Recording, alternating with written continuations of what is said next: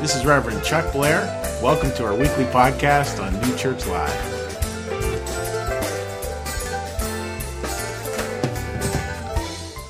We're going to start off with a video, but before we just cue that video up, I wanted to just mention one thing. God has one purpose in mind for your life. And that is for everybody's life. I'm not talking about just you in this building. I'm not just talking about members of Christianity of one sect or another or all sects combined. He has one purpose in mind for every human being that has ever been created, ever been born onto this earth, and that is that he may bless them. He wants to enter into a relationship of blessing that each individual human being may receive his life, feel that eternal joy, that presence, that sense of being grounded, that sense of peace and transcendence over what can be very difficult situations in life that we all experience from time to time. God is there for you to share that blessing with you so when we talk about our series, now is the time we are talking about, now is the time for God to share that with you, and maybe in a new way, maybe for you to be open to receiving that blessing and that joy and that new life in a new way so that you can thrive. Let's watch this clip. “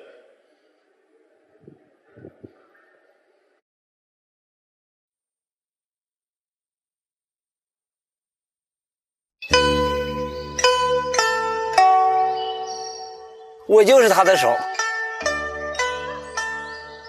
他就是我的眼，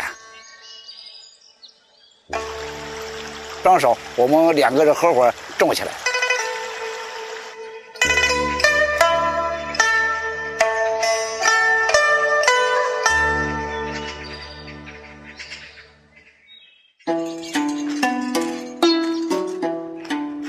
我现在是从两千年的开，两千年开始啊，两只眼睛已经全部失明了，就是成盲人了。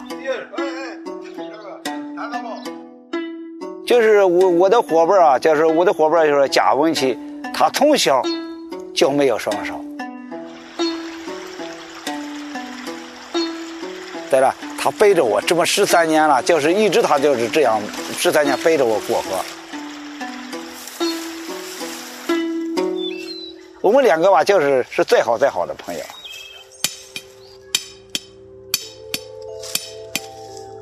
我们我跟这个贾文琪啊，就说我们从这个两千零二年开始种树吧。过去的时候，这个正正是满目的荒滩，满目的这个乱石，满目的这个黄沙。我们种这些树啊，也是种了为了这个环境，也是为了后代。种树吧，我们也就成了我们今后的一个任务，是一个一个重要的任务了。就是虽然我们经生活上困难一些，经济上困难一些，但是我们在精神上感到特别欣慰，要说是。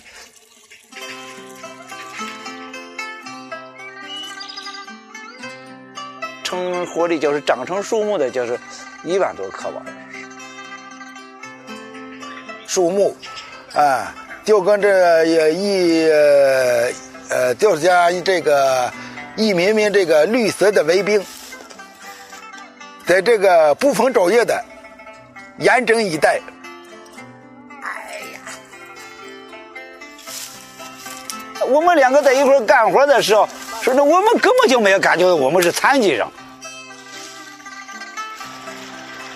我们就是一个团队。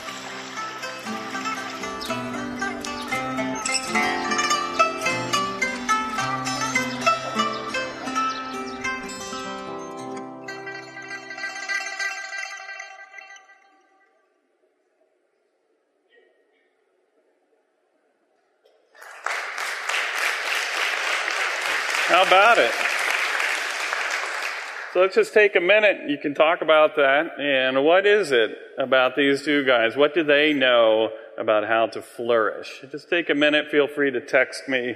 We're going to put the timer up and A lot of wonderful texts are flowing in. Let me share just a few of them. We won't make it alone, but with connecting with others, that's what we do. I think that's part of what a church is all about, by the way. We make things grow together. I love the, the analogy. These, were, these people were living in kind of a wasteland, and they planted 10,000 trees together.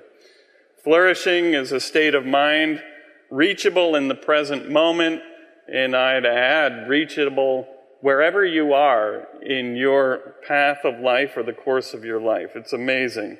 We each have unique gifts. A lot of great texts. Thank you very much.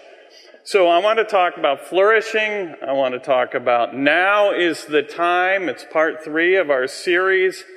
And living into life, discovering that you can have an inner sense of peace and satisfaction and forward motion no matter where you are in, in uh, the course of your life. So, really, we're talking about change. I think about those trees a little bit, and that if those trees are going to flourish, what do they have to be doing? They have to be growing, right? You can't have any living organism flourish unless it is growing, and that principle applies as much to a human being, no matter where they are in the course of their life, as it applies to a tree or an animal or even maybe our planet, organizations as well. Same, same principle. They have to be growing, they have to be moving forward, and moving forward implies change. I would say, and to be realistic and truthful, the one inevitable thing that all human beings must face in life is that you are going to be changing. You're going to be changing. So then you might ask, well, why is it that we spend so much energy in our lives and so much time trying to preserve things the way they are and prevent change? When I look at organizations, and I'm somebody who loves to study kind of organizational management, especially in the nonprofit world, if I see an organization that's, that's focused on staying the same, holding things together and preserving what it is, and it's all about preservation rather than change and growth, I would say that that organization is in the end stages of its life. The end stages. It's going to pass out of existence before long because nothing can stay relevant in our world unless they are constantly evolving changing, growing, opening new doors, discovering new ways of service. And so it is again with the human being. We grow. Every day we are different than the way we were before. Every single day we have the opportunity to change. We are a little bit different. Are we embracing that change or are we trying to fight against it and reject it? I think we can find great delight, great excitement, and tremendous satisfaction as we learn to grow into the change and learn, and I think it is a process, learn to desire it and will it and really be present to it in a way that opens us up to spiritual living. That's a different way of being than what, if we're just functioning from our ego, it's a different way of being than what we would naturally be drawn to. I want to read a little story that comes right out of the beginning of Genesis. This is at the end of, you know, the Noah's Ark story that we talk about, this great flood, which is all symbolic, by the way. I don't believe that the world was covered by a gigantic flood for a long time and everybody was extinguished. But it, it's all symbolic about human existence. But it, it's still a story, and it's a great story. And at the end of the story, God comes in and gives a promise. And I think he sets this promise up at the beginning of the Bible because it's so important to what the Bible is all about. Let me read.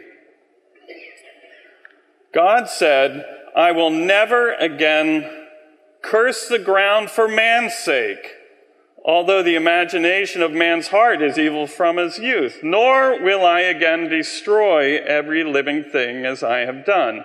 Now, as I said, God is love itself. God has only one purpose in mind for all humanity. So this statement in itself is symbolic. It's not actually reflective of the deepest qualities of who God is.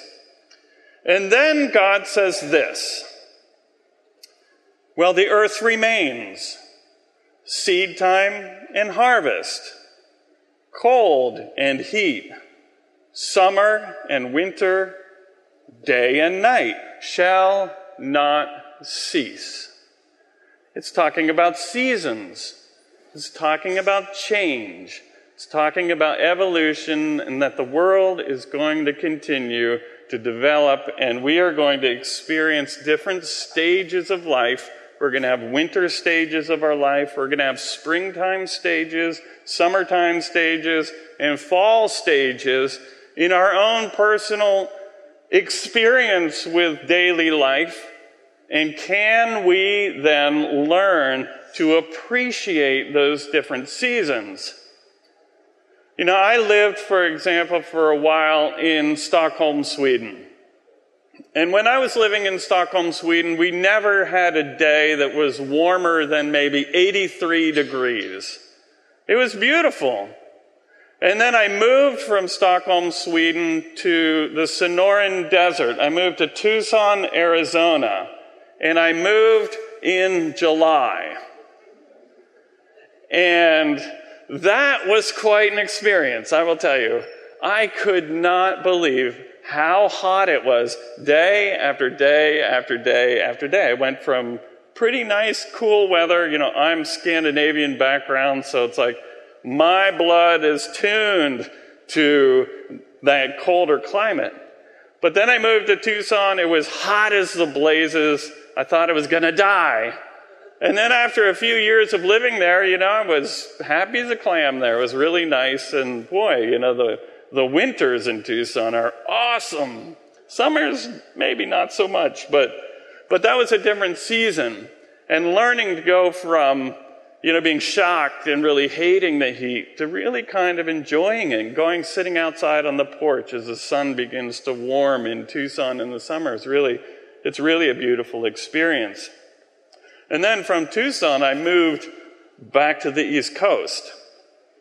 That first winter, I thought I was going to die. I thought I was going to freeze to death. You know, it's a silly example, but at the same time, getting to the point now where I really enjoy fall.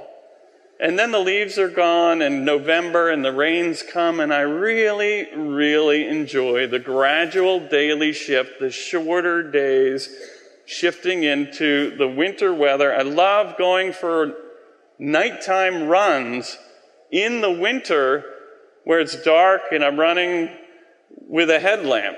And there's just this sense of peace and quiet that I just have really learned to resonate with. And I wouldn't have experienced that had I not, you know, gone through some of these other seasons in my life before.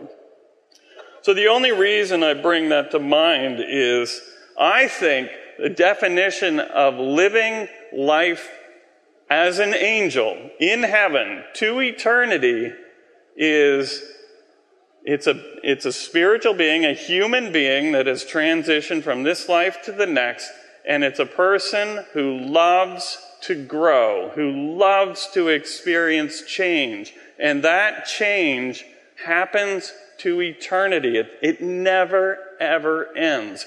We have this uh, teaching in the book Heaven and Hell. It's one of the books of our theology.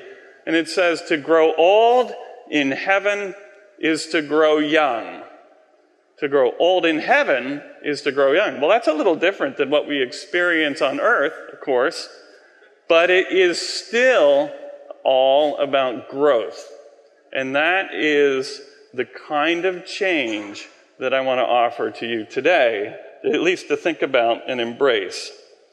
So, um, as my mother likes to say, it's always good to quote your mother from the pulpit where you're preaching she says, you know, as you grow up and you start entering old age, life really becomes more and more about letting go. You let go of this because you can't do it anymore. You let go of that because you can't eat it anymore. You let go of whatever you did in the evenings because you can't stay awake anymore. So and so it goes until she says, you get to the big let go. You know what I mean the, with the big let go? Yes, you do. So I have a slide here, the big change we can put up here. And I just want to note this wonderful Woody Allen quote here. Yes, I'm not afraid de- about death. I just don't want to be there when it happens. How many of us feel like that? Yeah, I feel that way too. And what I want to note about that is, um, well, I could, I could put it this way. With all our wonderful medical advancements, medicine has done amazing things in the last hundred years, and yet this fact still remains. We still experience a 100% mortality rate in the human race. That we are all going to die at some point. Our bodies are not going to work anymore. And to speak biblically, we are going to fly away. The real us is going to fly away, but our bodies are going to die. And it's probably good to laugh about it a little bit. But I want to say that when we're talking about this, we really are talking about sacred ground. We are talking about issues that we need to look at because, yes, human beings often are terrified of death. I've never met somebody who says, I'm really looking forward to this death experience. It's going to be awesome. Nobody thinks in those terms. And there are so many spiritual, natural, relational issues that we need to confront and really deal with as we are you know, examining our mortality, getting closer to our mortality, and working with it, working with the death of loved ones, etc. It is sacred ground because there's so much that goes on. A lot of it is extremely precious. And embedded within this whole experience, and this is speaking from a New Church Live perspective, of course, but embedded within this experience is the idea that a person will live again, that you will continue to live. And in fact, if you think about somebody that you love right now and you just take a moment, hmm, you know, a grandparent that you were close to, and you feel that love for that grandparent in your heart right now, I would submit that that feeling is a real feeling and it actually is a part of that person who is living as an angel today. That person is alive. And that feeling that you have is a shared feeling. So while you're thinking about that person, here they are in heaven, and they are feeling it too. They are feeling your love at the same moment. And that is a real living connection. It's not just made up, it's not just a memory, but it's an active, living, in the moment, now connection with somebody who is a beautiful angel living on the other side. And so I want to invite the band to come out, and we're going to continue to look at this. And I want to look at all right, so our bodies age, things stop working the way we would like them to work things happen to our body relative to disease that we would not ask for. And yet there is a kind of new life that can come to us that is absolutely amazing. And I want to talk about how we get in touch with that. Thanks.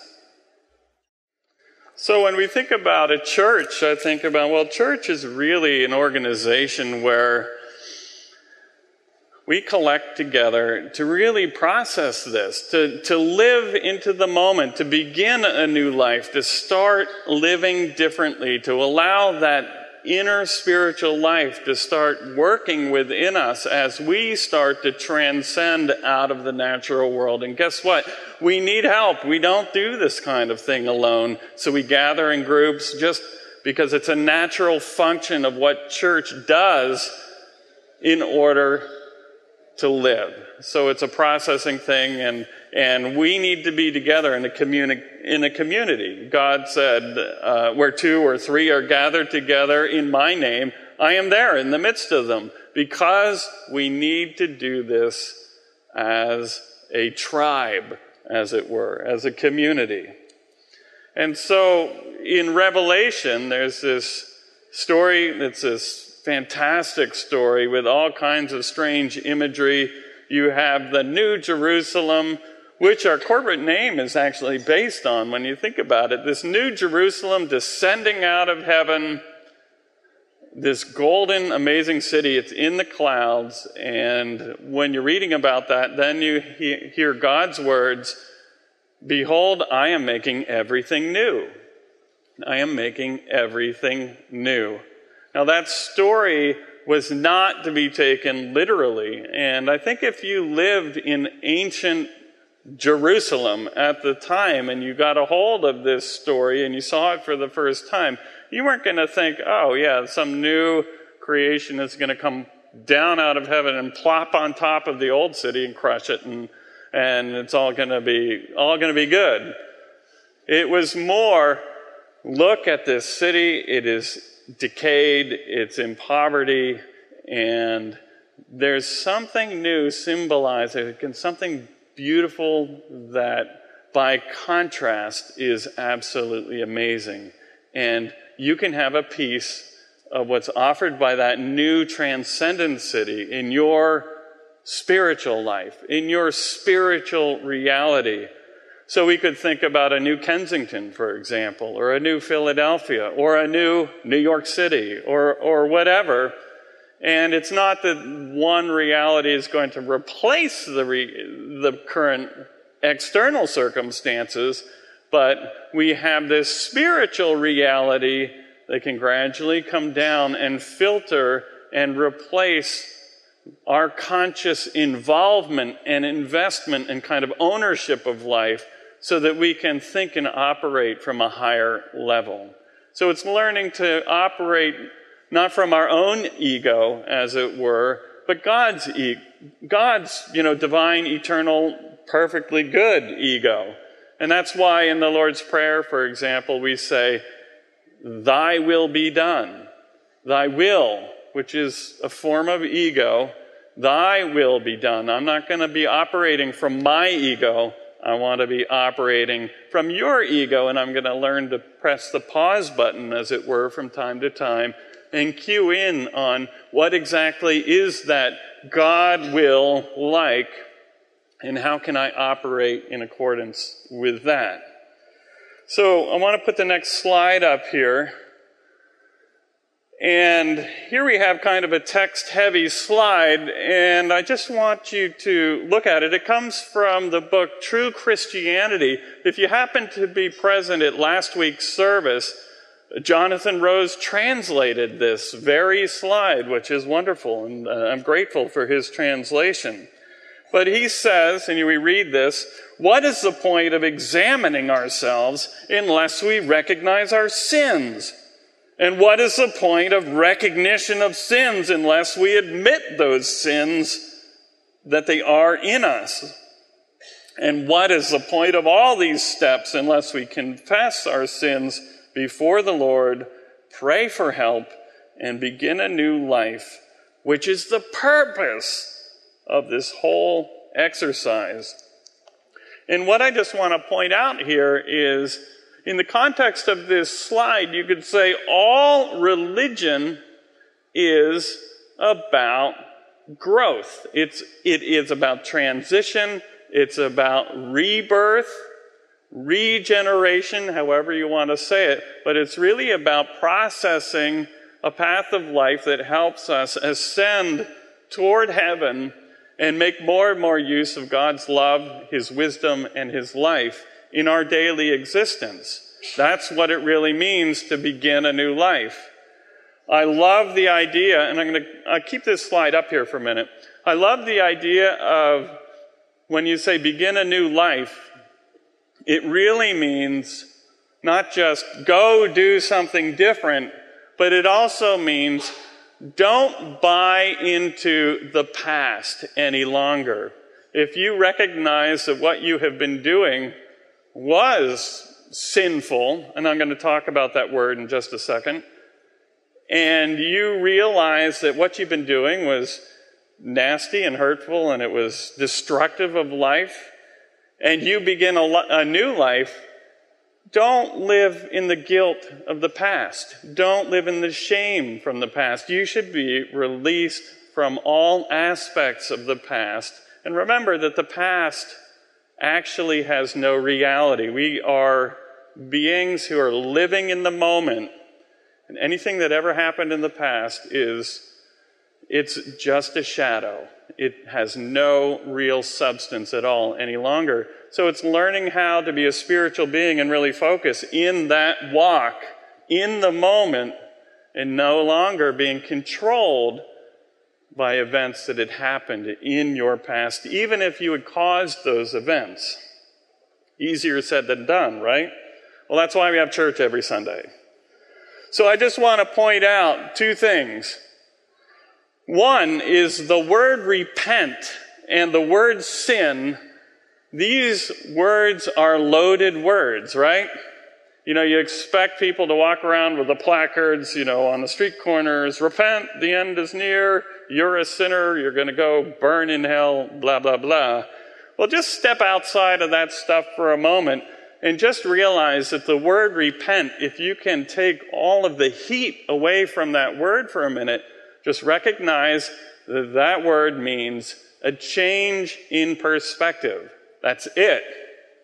Okay, now you have the word sin, which is equally connected with heat and all kinds of feelings that are really associated with, I think, the abuse of that word, especially the threat that's behind, you know, that people love to uh, offer to other human beings through the use of that word.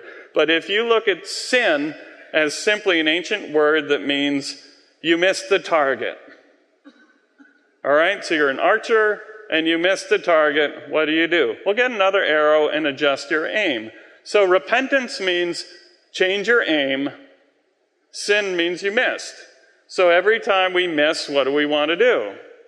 Change the aim. Do something a little bit different. See if we can get closer to the target.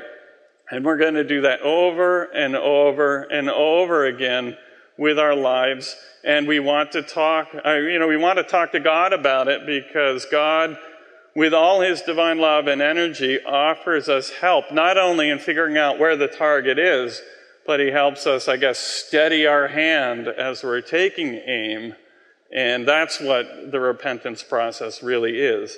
I think the one thing I would note about sin is that it's not entirely a word that is without heat, but that there is a stickiness to our own ego that causes what I might say is sinful behaviors where we are intentionally missing the mark.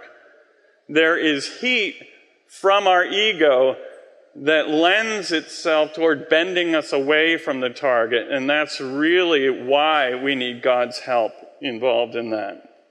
So, it's all about, hey, now is the time you can just acknowledge, hey, I missed. What do I need to do? I just need to correct. And I'm going to ask God for help in that process. And so then I have the idea well, what does new really mean? Because this, this to me uh, really is powerful. I, you put up the next slide there. Um, there we go. this passage really struck me deeply when I saw it. Um, I don't know for what reason, but it, it really struck me. This is what it is all about. That when you're talking about aiming toward the target, you're about aiming your behavior toward a target. And when you start adjusting your natural external behaviors, what happens is because we are intentionally doing that, that opens space in our hearts for God's life to flow in fill us with a sense of vibrancy, newness, satisfaction that we've never felt before. Every time we take a little step in this direction, we are instantly filled with something from God, and it is powerful. That's, I can promise you that. It is a, it is a change. It is a growth. And the reason I put this whole death piece into this talk is really death is of no consequence in this context. That this is the process that we learn as human beings that continues to support us and develop us and help us to flourish, not just today and tomorrow and next year and 10 years from now, but to eternity. And in the context of this constant change and learning to really live into this kind of change, death almost becomes irrelevant. Now, of course, it doesn't become irrelevant. Of course, it's a big issue. And of course, there's going to be grief and all kinds of uh, emotional uh, and love responses tied to it. That's never going to go away. But what I'm saying is, in the course of the big picture of things, we as human beings stepping more and more into what it truly means to be a spiritual human being is not influenced by that transition from one life into the next. That we are on the same course, the same path here that continues to eternity. And every step that you take is more filled by joy. And so we do experience seasons in our lives.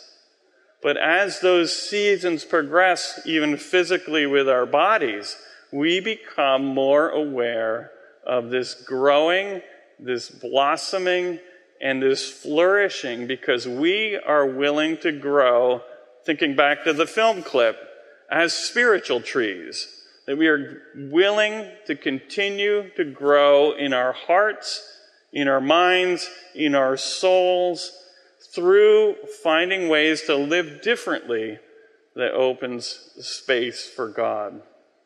Okay, so just to close this piece off, and then we're going to go into uh, the communion, and I'm going to invite you all to come down for taking communion today. But what I'd like to do is uh, just reflect. New Church Live calls itself a Monday morning church.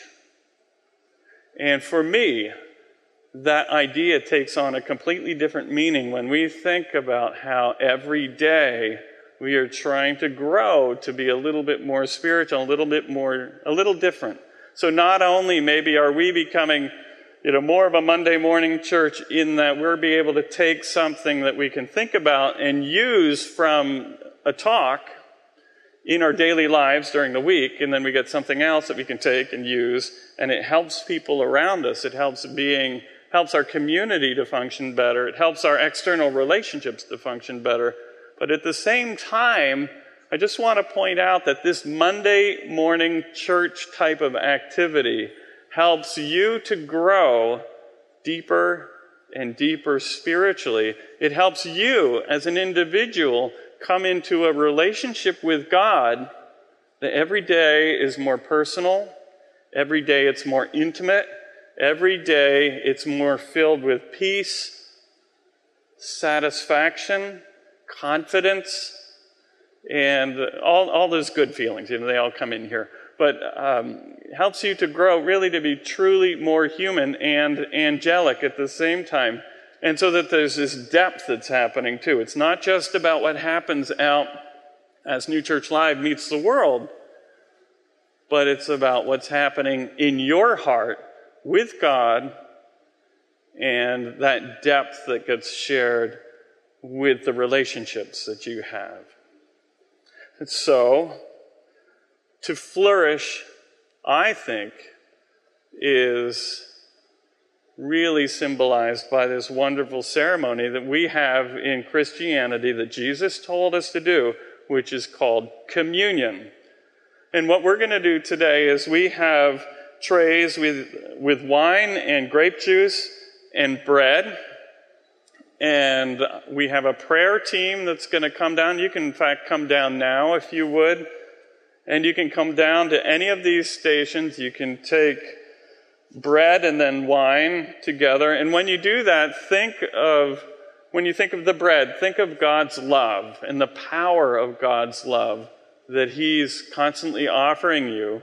And when you think of either the wine or the grape juice, think of the wisdom and the insight that God offers you. And, and of course, this is a communion. And the whole point of this is this is something we enjoy together because we need each other as we grow. We really do need each other. I need you. Uh, all of us need each other because you don't just grow in a vacuum. So I want to start this off by a reading from the New Testament where Jesus um, started the Holy Supper. And then I'm going to come down and I'm going to break the, the, the bread and bless the bread and wine and invite you down. Now, on the first day of the feast of unleavened bread, the disciples came to Jesus, saying to him, Where do you want us to prepare for you to eat the Passover? And Jesus said, Go into the city to a certain man and say to him, The teacher says, My time is at hand. I will keep the Passover at your house with my disciples. So the disciples did as Jesus had directed them, and they prepared the Passover. And when evening had came, come, he sat down with the twelve. And as they were eating, Jesus took the bread and he blessed it and he broke it, and he gave it to his disciples and said, Take, eat. This is my body. Then he took the cup, and he gave thanks, and he gave it to them, saying, Drink from it, all of you, for this is my blood of the new covenant, which is shed for many for the remission of sins. Amen. So, just a closing prayer.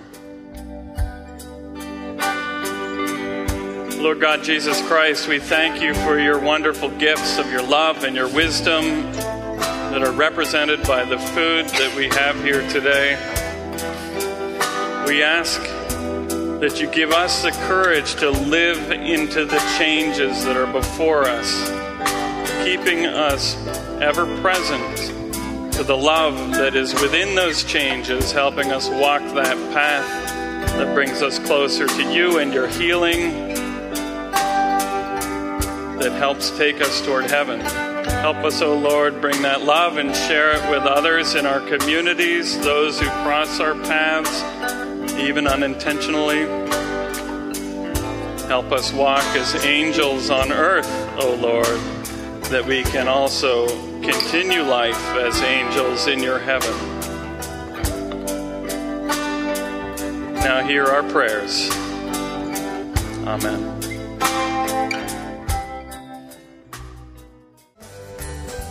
Thank you for listening. You can support this podcast at www.newchurchlive.tv.